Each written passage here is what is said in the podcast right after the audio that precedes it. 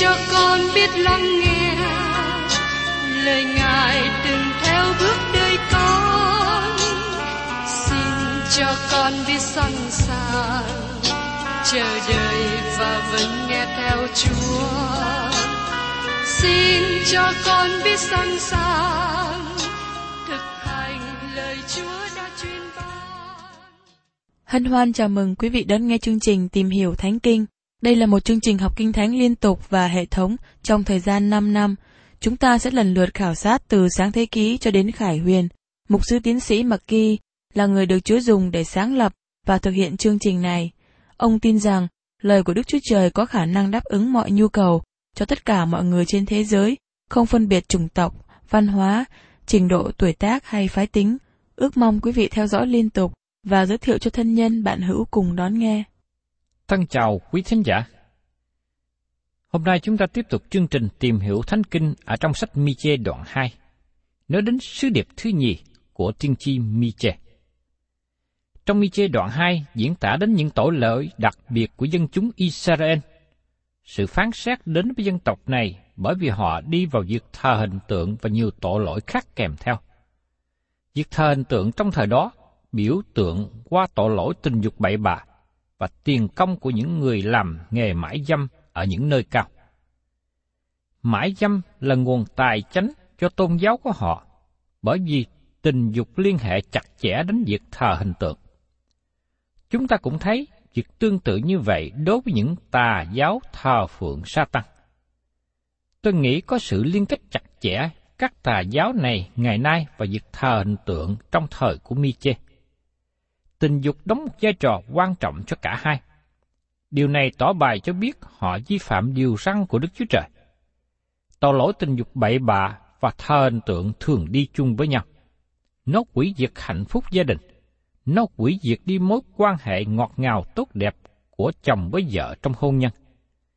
Khi tình dục được thực hiện trong mối quan hệ hôn nhân, thì nó là một điều tốt đẹp và quý báu trên thế gian này khi một quốc gia nào đẩy tình dục ra khỏi bối cảnh của gia đình và hôn nhân, nó kích động tình dục bậy bạ, trái lẽ. Có khi nó được thực hiện điều này trong danh nghĩa tôn giáo, hay trong một tiếng nghe rất là hay, gọi là đạo đức mới. Với sự kiện đó cho thấy một đất nước đi vào con đường suy thoái. Những tội lỗi mà Miche lên án trong đoạn này là tội lỗi chống nghịch lẫn nhau, tội lỗi chống nghịch với con người. Trong khi ở đoạn 1 nói về tội lỗi trong mối quan hệ với Đức Chúa Trời. Các bạn thấy rằng, khi một người không có mối quan hệ đúng với Đức Chúa Trời, người ấy không thể nào có mối quan hệ đúng với anh em mình. Khi một người có mối quan hệ đúng với Đức Chúa Trời, người ấy mới có mối quan hệ đúng với anh em mình. Dầu rằng không phải lúc nào cũng làm đúng. Nhưng chúng ta thấy các thanh thiếu niên ngày nay, khi họ đi xa cách Đức Chúa Trời, họ rơi vào tình dục bậy bạ. Điều này làm hư hoại đời sống của nhiều thanh niên. Các bạn thân mến, khi các bạn không có mối quan hệ đúng với Đức Chúa Trời, các bạn sẽ không có mối quan hệ đúng với người khác. Mi chê đoạn 2 không phải là một đoạn tốt đẹp. các bạn không thấy sự đẹp đẽ của nó trong lời Chúa. Nó tỏ bài tội lỗi của một đất nước mà nó dẫn đến sự quỷ diệt. Vì thế, nó rất hữu ích cho chúng ta là dân sự của Đức Chúa Trời và cho đất nước chúng ta lắng nghe lời tiên tri của Mi-chê và cánh tỉnh. Mời quý vị cùng xem ở trong Mi-chê đoạn 2 câu 1. Khốn thai cho kẻ mua sự gian ác và toan sự tội lỗi trên giường mình và làm ra vừa lúc sáng ngày, vì chúng nó có quyền về sự đó ở trong tay. Dù rằng điều này có thể bao gồm luôn vào việc thực hiện tình dục bậy bạ, nhưng nó cũng đề cập đến nhiều điều ác khác nữa. Khi họ lên giường ngủ lúc ban đêm, họ không ngủ sớm, nhưng suy nghĩ và mưu tính đến kế hoạch tội lỗi. Lúc nào tâm tư của họ cũng nghĩ đến việc tội lỗi. Tôi biết nhiều người hiện nay đang sống như thế. Có một bà đến với tôi và phàn nàn và kể lại sự cay đắng về chồng bà. Khi chồng bà về nhà, không để công việc lại trong văn phòng, nhưng đem các gánh nặng công việc về nhà. Và trước khi ngủ thì suy nghĩ và toan tính điều gì sẽ làm trong ngày kế tiếp. Bà ấy lấy làm khó chịu và bà có ý muốn ly dị với ông. Và làm ra vừa lúc sáng ngày, vì chúng nó có quyền về sự đó trong tay. Đó là họ có thể thực hiện được những gì mà họ hoạch định. Đây cũng là sự thật trong xã hội hiện nay. Những người làm việc tội lỗi và không thờ kính Đức Chúa Trời lại là những người thành công. Sự giàu có của đất nước hiện nay không nằm trong tay của những người tin kính Chúa. Tiền bạc có nghĩa là quyền lực, hay tiền bạc là phương tiện để thực hiện quyền lực, và những người không tin kính có thể thực hiện những điều sai phạm. Đây là nguyên nhân chính yếu cho tình trạng xấu của đất nước hiện nay. Vấn đề khó khăn thật sự không phải là thiếu tài nguyên hay thiếu khả năng lãnh đạo. Cội rễ của vấn đề khó khăn là quyền lực nằm trong tay những người xấu, người không tin kính Chúa. Đây cũng là tội lỗi làm cho đất nước Israel đi xuống, giống như tiên tri Miche. Chúng ta chú ý đến triết lý của chính quyền con người mà Chúa dò xem. Nếu các bạn nghi ngờ về điều này, xin đọc lại lịch sử của những quốc gia lớn sụp đổ. Khi sự giàu sang và quyền lực nằm trong tay của một vài người không tin kính, Đức Chúa Trời sẽ phán xét. Miche đang nói đến những người trong thời của ông mà họ luôn sống trong tội ác, làm những điều tội lỗi. Và giờ đây, Miche liệt kê những tội lỗi của họ. Mời quý vị cùng xem tiếp trong Miche đoạn 2, câu 2. Chúng nó tham đất ruộng và cướp đi, tham nhà cửa và lấy đi.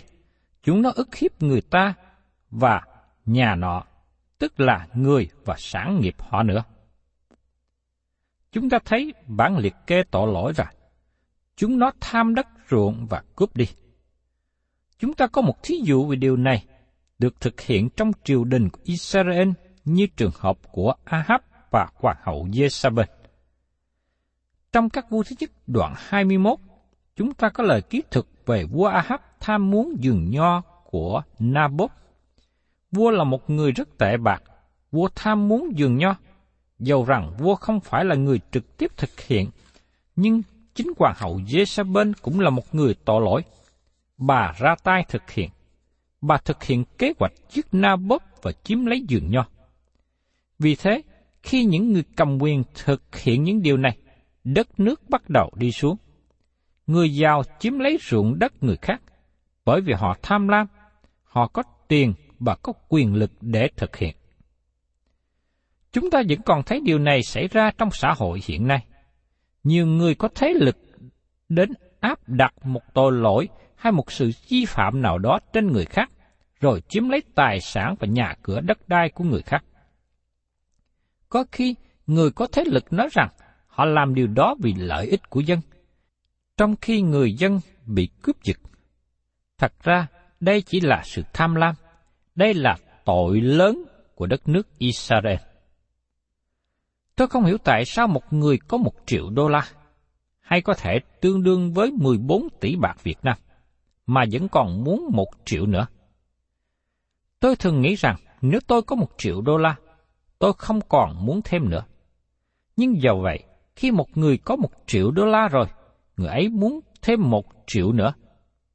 Với một người có hai triệu đô la, người ấy không thể ăn gì thêm. Người ấy cũng không thể ngủ nữa. Người ấy chỉ có thể uống nhiều.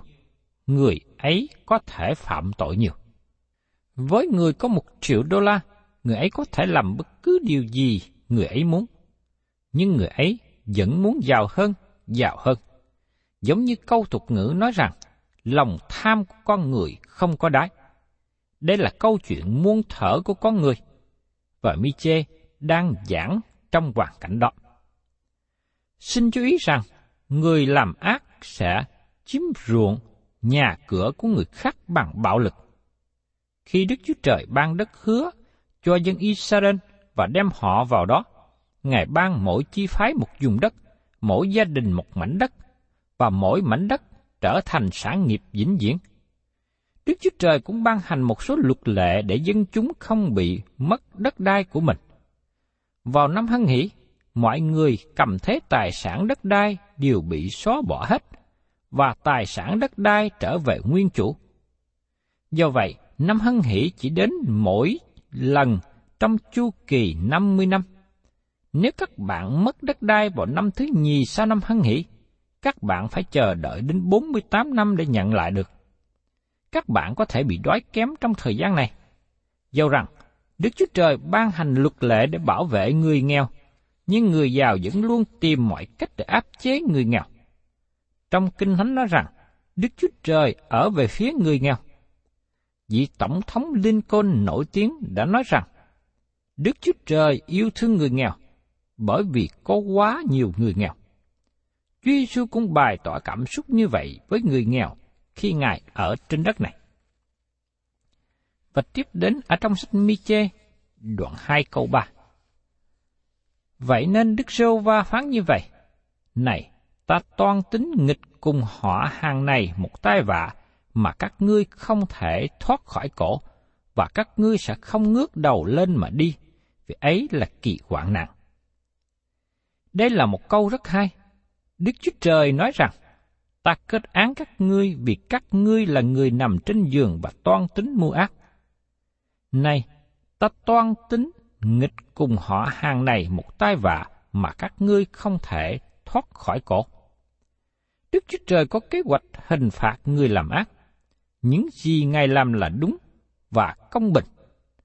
Nhưng, người làm ác không nghĩ như thế. Họ gọi đó là điều dữ.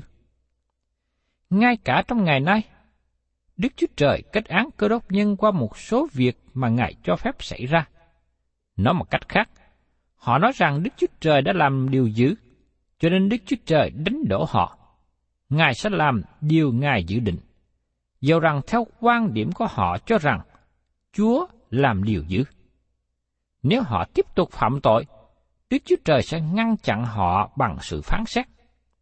Thật sự, Ngài đã nói với dân Israel, Này, ta toan tính nghịch cùng họ hàng này một tai vạ mà các ngươi không thể thoát khỏi cổ. Đức Chúa Trời đã dự định đặt cổ họ vào xiềng xích trói buộc, và dân Israel bị bắt dẫn lưu đài sang Assyria. Đây là một trong những quốc gia tàn bạo nhất từng đứng đầu thế giới. Đức Chúa Trời nói thêm, và các ngươi không ngước đầu lên mà đi, vì ấy là kỳ hoạn nạn.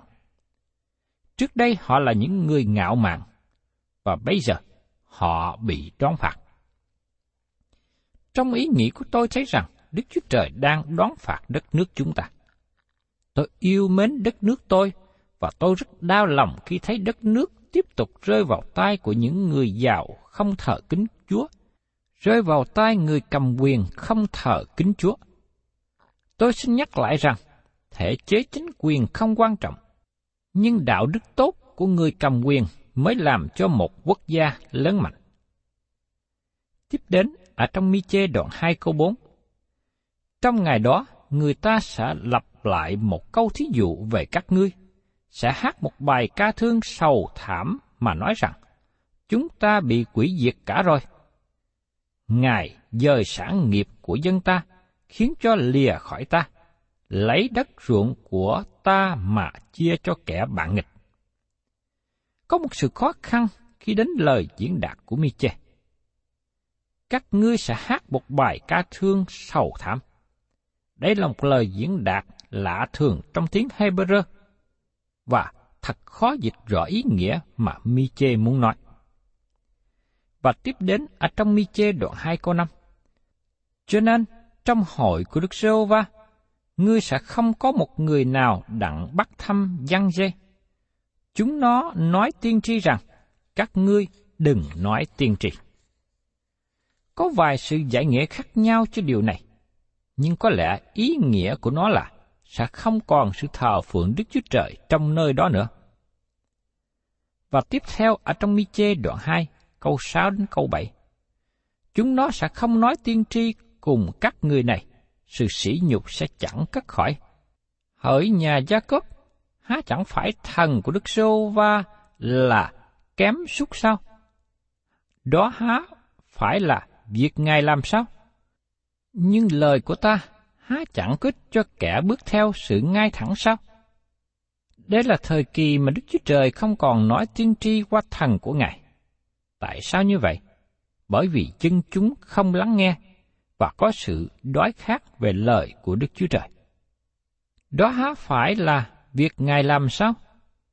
Đức Chúa Trời bảo cho họ biết rằng Ngài có dự định chống nghịch với họ, bởi thế họ gọi đó là điều dữ, bởi vì sự phán xét đến trên họ. Nhưng lời của ta há chẳng có ích cho kẻ bước theo sự ngay thẳng sao? Dầu rằng đây là một sứ điệp gai gắt, dân sự của Đức Chúa Trời sẽ chấp nhận nó và sẽ vâng theo. Đây không phải là một phân đoạn vui mừng giống như Thi Thiên 23 hoặc Văn 14. Nhưng Đức Chúa Trời làm cho nó có sự nổi bật. Ngài đặt nó trong đoạn 2 thay vì đoạn 14 hay đoạn 23. Vì thế, chúng ta không thể bỏ sót. Tiếp đến trong Mi-chê đoạn 2 câu 8. Xong mới đây, dân ta dấy lên như kẻ thù. Những kẻ đi qua cách yên ổn, chẳng ưa chiến đấu, thì các ngươi bóc lột áo ngoài của họ, chỉ để lại áo trong. Đức Chúa Trời nói rằng, dầu dân Israel là dân Ngài, nhưng họ trở thành kẻ thù của Ngài. Và một trong những bằng chứng này là phương cách đối xử với người nghèo. Đức Chúa Trời luôn thực hiện công lý cho người nghèo. Sự kết án của Ngài là, các ngươi bóc lột áo ngoài của họ, chỉ để lại áo trong. Nói một cách khác, họ lấy luôn giường ngủ của người nghèo. Đó là một mức quá tệ mà họ cướp giật người nghèo. Tiếp đến ở trong Mi-chê đoạn 2 câu 9. Các ngươi đuổi những đàn bà của dân ta khỏi nhà vui vẻ chúng nó và cất sự vinh hiển ta khỏi con trẻ nó đời đời.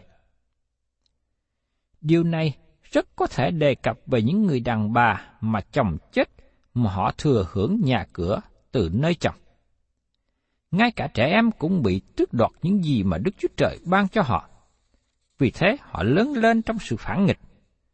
Tôi nghĩ trong thời của chúng ta, Đức Chúa Trời cho phép sự phản nghịch của thanh niên xảy ra để cảnh tỉnh tình trạng hôn mê của chúng ta. Và tiếp đến ở trong Mi-chê đoạn 2 câu 14. Các ngươi hãy đứng dậy, đi đi, vì đây không phải là nơi an nghỉ của các ngươi, vì cớ sự ô uế làm bại hoại, tức là sự bại hoại nặng lắm. Họ cố gắng giải quyết vấn đề khó khăn của họ và nghỉ ngơi, mà không có sự hòa bình với Đức Chúa Trời. Và bởi vì cớ bại hoại của tội lỗi họ và sự nhẫn tâm áp chế, họ bị đẩy ra khỏi sức. Miche nói tiếp ở trong đoạn 2, câu 11. Nếu có người theo sự hư không và nói dối mà rằng, ta sẽ nói tiên tri cho ngươi về rượu và rượu mạnh, ấy sẽ là đấng tiên tri của dân này. Đây là lời chế nhạo chua cay. Đức Chúa Trời nói rằng, đây là những tiên tri mà dân chúng muốn, bởi vì các tiên tri này chấp nhận việc tội lỗi của họ. Các bạn thân mến, trong thời của chúng ta, dân chúng cũng không muốn những người mục sư giảng nói rằng uống rượu là sai, sai rượu là xấu.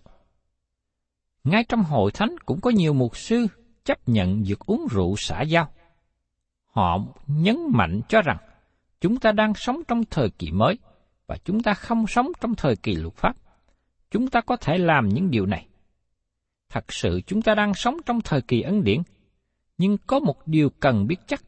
Nếu các bạn yêu mến Đức Chúa Trời, các bạn phải giữ theo điều răn của Ngài, và Đức Chúa Trời kết án việc sai rượu. Các tiên tri giả trong thời mi chê không kết án tội lỗi của dân chúng. Họ trở nên những người giảng dạy được ưa chuộng. Họ nói những điều mà dân chúng muốn lắng nghe. Thưa các bạn, sứ điệp về sự phán xét của Miche được giảng ra rất là gai gắt. Nhưng tại đây, trong phần cuối của đoạn này, có một lời tiên tri tốt đẹp, giống như một tia sáng chiếu gọi vào đêm tối. Lời này liên hệ đến lời hứa cho những người còn sót lại. Mời quý vị cùng xem ở trong Mi-chê đoạn 2 câu 12. Hỡi Gia Cốp, ta chắc sẽ nhóm cả ngươi lại, ta chắc sẽ thâu góp phần còn lại của Israel và đặt nó chung cả như những con chiên của Bopra, như một bầy giữa đồng cỏ chúng nó. Đó sẽ có tiếng ồn lớn vì đám đông người. Tôi tin rằng các bạn có sự chú ý khi Đức Chúa Trời nói về tội lỗi của dân chúng. Ngài đang giảng cho họ bởi tên của Gia Cốp. Khi Chúa dùng tên Gia Cốp trong câu này, Ngài bày tỏ sự nhân từ với họ, không phải bởi vì họ là những người xứng đáng, cũng không phải bởi vì họ là những người tốt, nhưng bởi chính ân điển của Ngài. Hỡi Gia Cốp, ta chắc sẽ nhóm cả ngươi lại. Lời tiên tri này chưa có ứng nghiệm sau khi bị lưu đài từ Babylon trở về, vì nó vẫn chưa ứng nghiệm trong việc trở về hiện nay của người Do Thái. Bởi vì Đức Chúa Trời nói rằng, hỡi Gia Cốp, ta chắc sẽ nhóm cả ngươi lại. Trong thời hiện nay, dân số Do Thái sống ở thành phố New York của Hoa Kỳ còn nhiều hơn dân chúng sống ở trong nước Do Thái cũng như có nhiều người Do Thái sống ở tại Nga Xô và các nước khác trên thế giới. Vì thế, Đức Chúa Trời chưa có nhóm hiệp cả mọi người Do Thái lại theo như lời tiên tri này. Đức Chúa Trời nói, ta chắc sẽ thâu góp phần còn lại của Israel. Đối với những người còn sót lại, Đức Chúa Trời dùng tên Israel. Đức Chúa Trời luôn thành tín với những người còn sót của đất nước này và thật sự Đức Chúa Trời không có nhiều hơn những người còn sót lại. Thật ra, chưa có một lúc nào nói rằng một trăm phần trăm người dân Israel trở về cùng Đức Chúa Trời. Và vì lợi ích của những người còn sót lại, Đức Chúa Trời bày tỏ ân điển cho đất nước này. Vào ngày tương lai sẽ đến, ngay cả trong thời kỳ đại nạn, chúng ta được nói cho biết rằng tất cả những người Israel sẽ được cứu rỗi. Những người được cứu rỗi này là ai? Đó là tất cả những người Israel thuộc trong nhóm 144.000 người. Trong sách Khải Quyền nói rõ rằng họ sẽ được đóng ấn. Tôi tin rằng việc đóng ấn này được thực hiện bởi Đức Thánh Linh. Và những người này sẽ được sống sót qua thời kỳ đại nạn. Nhưng sẽ chỉ có những người còn sót lại của quốc gia này. Xin chú ý đến điều này. Hiện nay có 3 triệu người Do Thái sống trong xứ và khoảng 12 triệu người Do Thái sống ở nước ngoài. Vì thế, số lượng 144.000 người còn sót lại thì không đáng bao nhiêu. Chúa nói, Ngài đặt chúng chung cả như những con chiên của Bopra. Bopra là nơi có nhiều bầy chiên, vì đồng cỏ tốt đẹp tại vùng đất đó. Khi Đức Chúa Trời hiệp chân sự của Ngài lại chung nhau, giống như chiên ở Bopra, thì Thi Thiên 23 sẽ được ứng nghiệm. Đức giê va là đấng chăn giữ tôi. Tôi sẽ chẳng thiếu thốn gì. Ngài khiến tôi an nghỉ nơi đồng cỏ xanh tươi, dẫn tôi đến mé nước bình tĩnh. Nơi đó sẽ có tiếng ồn ào lớn vì đám đông người. Sự ồn ào ở đây là bởi sự kiện có nhiều người trở về xứ Do Thái. Khi nói Đức Chúa Trời đem họ trở về xứ, không có nghĩa rằng tất cả mọi người đều được cứu rỗi, nhưng đó là một biến cố lớn. Khi chúng ta thấy sự trở về của người Do Thái trong thế kỷ 20 vừa qua là một cớ vui mừng lớn cho nhiều giáo sư giảng về lời tiên tri. Vì thế, khi suy nghĩ đến biến cố lớn trong tương lai, sẽ có sự vui mừng lớn hơn. Và trong mi chê đoạn 2, câu 13. Kẻ mở đường lên trước chúng nó, chúng nó xông đến cửa thành mà ra, vua chúng nó đi qua trước mặt chúng nó, và Đức giê va đi đầu chúng nó. Kẻ mở đường là người dọn đường cho sạch sẽ, dẹp đi các chướng ngại và dẫn đường họ. Tôi tin rằng điều này đề cập đến thời điểm bước vào nước một ngàn năm khi Chúa Giêsu Christ là đấng dẫn đường họ, và trong thời điểm đó, Ngài trở lại trái đất. Câu này đề cập Chúa là đấng mở đường, là vua, là Đức Chúa Trời của dân Israel. Thân chào tạm biệt quý vị và xin hẹn tái ngộ cùng quý vị trong chương trình tìm hiểu Thánh Kinh kỳ sau.